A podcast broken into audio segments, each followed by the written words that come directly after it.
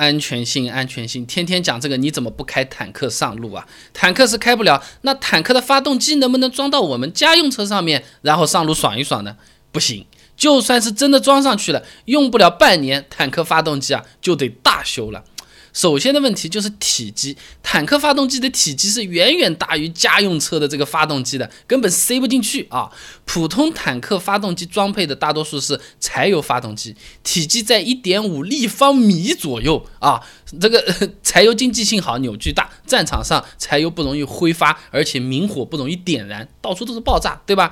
所以说呢，用柴油的多。那功率相同的情况下，柴油机的活塞最大行程是汽油机的一点三到一点六倍。所以这个坦克的大功率柴油机的体积是非常非常大的。你比如说二战的时候，苏联著名的 T 三四坦克用的是 V 三四引擎，排量是多少啊？三十八点八八升。什么 V 八 V 十二弱爆了，它三十八点八八升，长宽高分别是多少啊？一米五八三，零点八九六，一点零二九，长度就一点五米多。这个发动机啊，长有一点五米多，高有一米高，这么大一个发动机。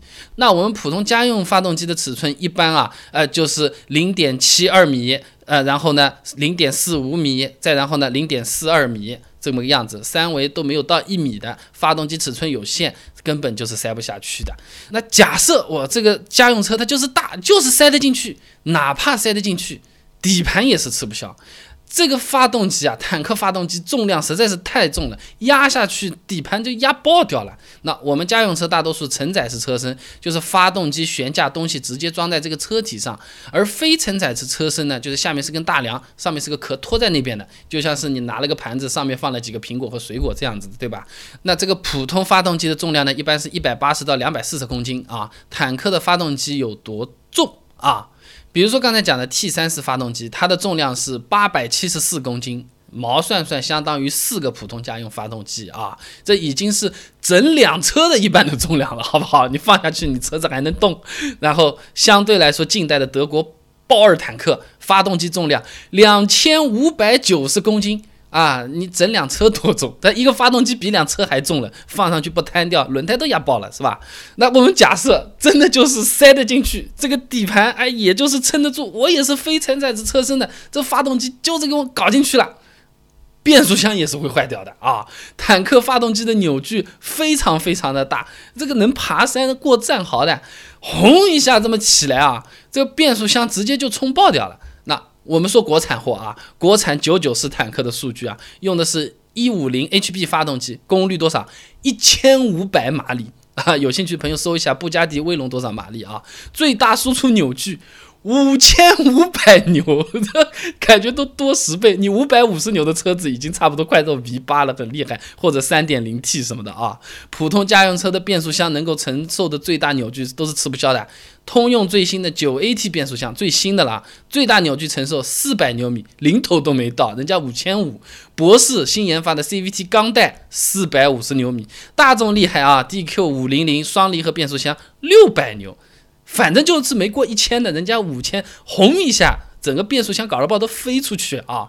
然后呢，坦克上面大多数都是使用行星传动变速箱的，多点啮合，传动能力比较好，和普通家用变速箱结构都是不一样的。扭矩过大的时候啊，嘣一下，就像我刚才说的，要么飞出去，要么就是原来是有齿轮的，拔一转，这个齿轮的齿没有了，非常有可能啊！就好像原本本来是跑一百米的运动员，去跑了个马拉松，趴在地上就再也起不来了啊！那 假设变速箱也没问题，扭矩也是 OK 的啊，底盘也是撑得住，大小重量都没问题，我就是塞进去了，油箱吃不消，好不好？普通家用车的油箱一般是五十升，百公里油耗七到八升差不多，坦克百公里油耗多少？你猜？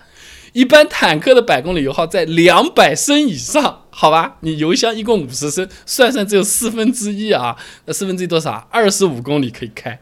就算是家用车给坦克发动机的这个油压够，线路管用不改，那你也跑不了多少。我们算，目前世界上最省油的坦克发动机，德国豹二 A 六柴油机，最大载油量一千两百升，公路最大行程五百五十公里，百公里的油耗算下来是两百十八升。好了，吃得消了。这个根本就没法动啊，开不了多久，你连这个加油站加完都开不到下个加油站，好吧？那考虑到这个坦克在公路上开摩擦力也是比较大，自重也比较大，发动机又大，装到汽车上摩擦力的确是小了，不用履带了嘛，那重量还是很厉害的。所以粗粗算一算，坦克发动机装到汽车上的油耗变成四分之一啊，我们公平点算，那么就不算它两百多升，那么。四分之一的话也要五十四点五升，一箱五十升的油，大概最远跑九十二公里啊，这个样子。A 加油站跑到 B 加油站是没有问题了，但是这个行驶里程也是有点可怕的。你就要想想我们这种新能源电动车，说啊只能开两百公里就要被人家喷了，九十二公里的车你买不买啊？还有一个嘞，前面问题都没有，全部都搞定啊。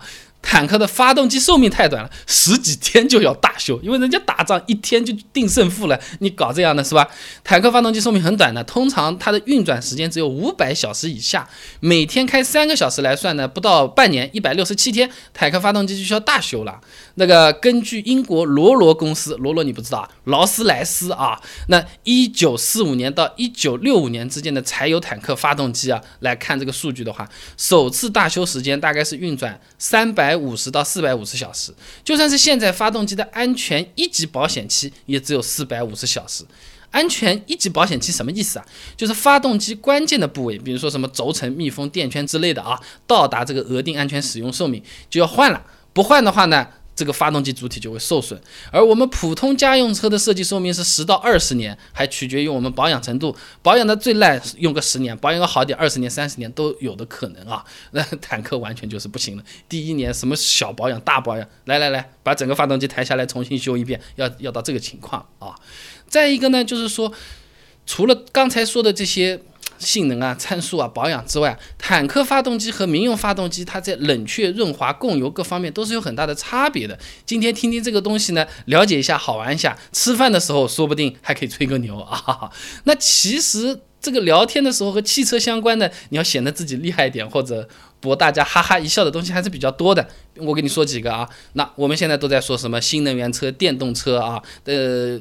先进好，但是充电很麻烦。哎，如果这个汽车上装个这个原子弹核能，哎，不用充电，呃，买来之后就一直开到报废，会发生什么事情？那我们车子电影上经常看，不是啊，不是转弯吗？这开到多快会翻车？我告诉你，开多快它都不会翻车，这是为什么？为什么现实中它不会翻？为什么电影上面转个弯立刻就翻？我把资料和话题全部都给你准备好了，你有兴趣想了解一下的话，不妨关注我的微信公众号“备胎说车”，直接回复关键词“有趣”就可以了。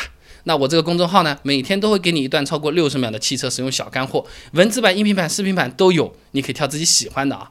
汽车上面装颗原子弹，开开是什么样的体验？转弯的时候为什么说怎么转？它都是不会翻车的。